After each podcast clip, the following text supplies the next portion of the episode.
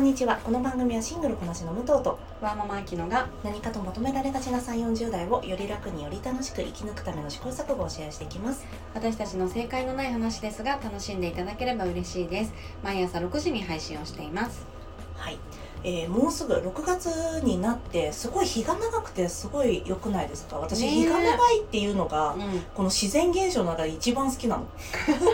そうですかそうなんですよああまあ私も好きなんですけど、うんこれもあのすいません子連れある子育てあるあるかもしれないんだけど、うんあの暗いと、うんもう暗いから帰りましょうってできるんだけどうんうんそれがねできなくて7時半くらいまで公園に行っちゃったりするんだよ そね。れさあのフィンランドの人とかさああの緯度が高い国のお母様たちはどうされてるのだってさ冬は3時に暗くなるでしょあ3時なんだそう3時すとごか、ね、いねそうそうだでさ夏はもうずっと明るいみたいなのがあるわけじゃないですかそうだねどしてなんろうというわけではい 今日の私たちのテーマは、え1年で一番好きな日とはいいうテーマです、はい私はこのお話の流れから分かる通り私夏至が好きなんですよ夏至も好きだし冬至も好きなんだけど、ここのの日の長さってがなんていうんですかね私にとってはねテンションの上がるポイントなんですよね。冬至が来るとよしこっから巻き返しだぞって思 う、素敵だねそこそでうそう感じるんだねそうなの12月にさこの寒い時期はまだまだ続くんだけど、12月になって冬至でかぼちゃとか食べてさゆず湯とか入ってさ、うんうんよし今から巻き返し入りますって思うじゃないですか、うんうんいや関東に住んでると4時まあ4時半ぐらいには冬は暗くなるのかなそうだねうんうん私さほんと30これ6で知ってさすごいバカだったなと思うんだけど、うんあの西の方の地方に行くとあの日の入りも少し長いのをご存知でした日の入り日の出がちょっと時間がずれてるのまあでも日のお初日の出の時間がずれるもんあそうだよねね私ちょっと分かってなくてあれなんかずっと日が長くていいなって思ってたのあでもそれくらい違いがあるんだそう2 3 0分違うんだよ場所にもよるんだけどね鳥取で20分とかだったかな、へえそすう鹿ご児い島で30分とかあなぜか細かく知ってるんですけど本当だね やっぱ日の入りにちょっとうるさいからそこにそうそうでもなんかそのあの夏至とかうん冬至に、あのこれを食べましょうとか、うんうんこのお風呂に入りましょうっていう文化が私は好き、ああね夏至は何勝負湯ですかあ違いますねそれ,、えーとおそ子れ供の日ですそうそうそうねこの間 やりましたよね、それやんなかったけどうな、ん、夏至なんだっけあのほあれだと北欧の方ではねあのミッドサマーとかそういあー夏至そうだのねお祭りがありますよねちょっとそれち今ょっと不穏な雰囲気になっちゃいましたけど怖いそうだよね映画映画をの思い出して、ね、思い出しちゃいましたね想起しちゃいますけど、うんそうそうねえ夏至は何するんだろう私さちょっと夢があってさうんあのこれ絶対叶わない夢ね、はいこの夏至とかの時に、うんこのあ、まあ、夏至じゃなくて日本にもしあの日が白夜があったらうん白夜で一日中フェスをやるっていう夢があ ったの鳥取砂丘とかでやるのそれもあーなんか海外っぽいけどそうそうなんていうのあのバーニングマンみたいなバーニングマン全然あれじゃないんだけどそういうイベントじゃないんだけ ど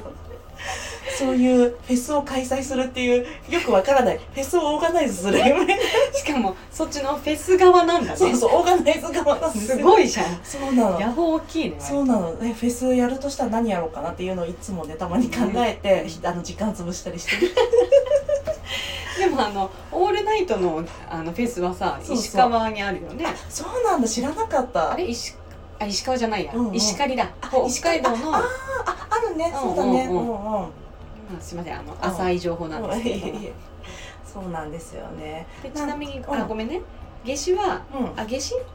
夏至ですはえっ、とね書いてないお風呂やっぱ夏至は何にも日本では喜ばない日なのかななんだろうね夏至が来ちゃうとさ、うんあこっから日が暗くなるんだっていう考え方もできるしねそうだねそうそうちょっとそれ寂しい気分になるな、ねなんか8月でさまだまだ暑いのにさそうそうあ日短くなったなって思うのがさ意外に6月っていうのがねそうそうの中間地点がねね暑さとはまた別のね、うんあれがありますよねそうだね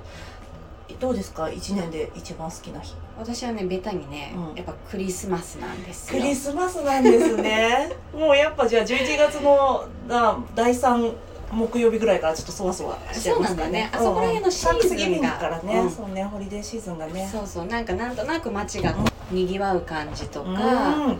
かる私もねホリデーシーズン大好きそう、んまあ、あの1年を通して言うとあったかい季節の方が圧倒的に好きなんだけど、うんそうよねうんうんやっぱりその行事がこう立て続けにあるみたいなうんう慌ただしさも含めて、うんあのまあ、クリスマスって言ったけどあの時期がやっぱ好きかな、うんそうだうね、んまあ宗教に関わらずそうそうそその我々うのハッピーホリデーな感じうんがうんいいよね、ねあの時期にさいろんなさその時のさあの結末が分かってる映画やるじゃない ですか。そうそうそのベタな感じもいいじゃそんうそうシャンシャンシャンシャンみたいな感じもすごい好きだし、うん私9月ぐらいからマライア・キャリー入るから、早いそうねなんだすごいやっぱねホリデーシーズンはね楽しくてしょうがないでもすごく自殺率が高い日でもありますあクリスマスっていうのはお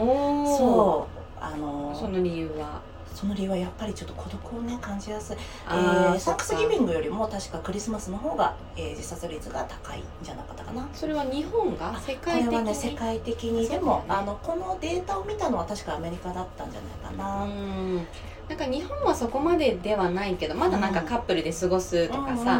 あると思うんだけど海外って本当にもうファミリーデーだもんね。そうだよね。うん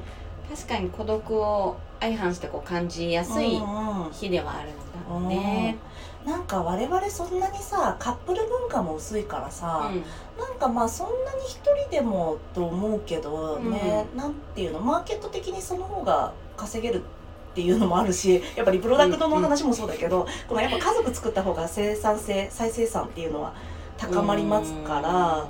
まあ、えー国がね理想とする家族像っていうのはきっとありますしそれにのっとった、えープロダクトみたいなのもいっぱいありますしね。そうだね。うんまあ多分一人だったとしても寂しさを感じないタイプではあるけど、そうな確んかだよにね、うんなんか あのそのホリデーシーズンに寂しい思いをせず過ごせてること自体はうんありがたいことだなって今思いましたね。私もあとたまたまだけどく最近毎年クリスマス近くにあのお祝いしてますよねうん我々ねああそうだね、集まってるようんね。もう何もお祝いすることは私たちではないなんて いうの生誕も祝ったりもしないしちいゃんと1月の6日とか無視してますからねあそうだよねガレットとか食べてるあ食べてない食べてない私も食べてない、んフェーブのやっぱ文化がないから私にはインスタで見てああああ美味しそうだなとは思うんだけどあれね1月かって思うよねそうそうそうそれよりね七草がゆの方がねああそうだねそっちの方もう私たちもうお餅食べてますからね ちょっとガレットとか 重いかもしれないそっちじゃないかもしれないな美味しいんだけどねんそうね気を休めたい時期だからねうん、そうだねあとはどうですか私誕生日も好きだねあ冬至夏至誕生日ホリデーシーズン、うんあのベタなベタななんていうの本当あの資本主義的なところが好きですね結局はねそうなんですよ、そうだねうんまあイベント好きだからうんっていうのもあるけど誕生日はあんまりピンとこないかあなあそうなんだいっぱいうんあそれよりもまあつながってるからっていうのもあるかもしれないけどハロウィンとかの方がああそうあだの別ねにね渋谷に繰り出すとかは全くないけど、あのこれからのシーズンの到来をさうんうん予見させますよ ね、なんていうの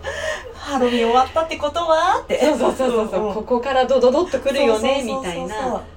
感じが好きかなわ、うん年末の慌ただしさも私嫌いじゃないんだよねかうる、んなんか忙しくしちゃいがちなんだけど、うんそれも楽しいんだよね、スタババのカップの色が変わったりとかさそうそうそうそうそういう小さなことがさなんか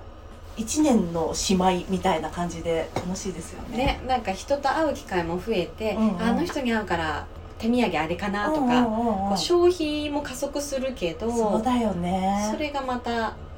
ねなんか誰かのために消費をする時期うんうんさっていそうだうよのがねねちょっうとん楽しいかな、ね、私たちクリスマスギフトをなんだろうおあのそんなにガツガツガツガツいっぱいあげるみたいなツリーの下に置いとくみたいな文化はないけど、うんうんそういうおもたせ消費がね、うんうんうんうんありますもんね。ねはい、はい、といった感じであのよかったら皆さんもあの1年で一番好きな日教うんえてください。はいでは今日も、えー聞いていただきありがとうございますこの番組はスタンド FM はじめ各種ポッドキャストで配信しておりますハッシュタグ正解のない話でつぶやいていただけましたら私たちがいいねや、えーコメントをしに参ります皆さんのフォローやご意見いただけますと大変励みになりますのでお待ちしておりますではまた次回失礼いたします